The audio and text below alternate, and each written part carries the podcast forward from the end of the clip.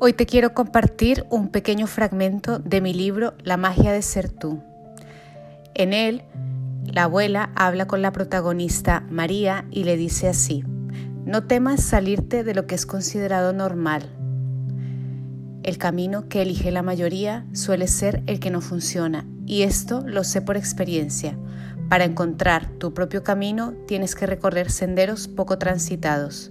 Durante el camino irás viendo cómo tendrás que ir rompiendo barreras para cumplir con tu verdadero cometido.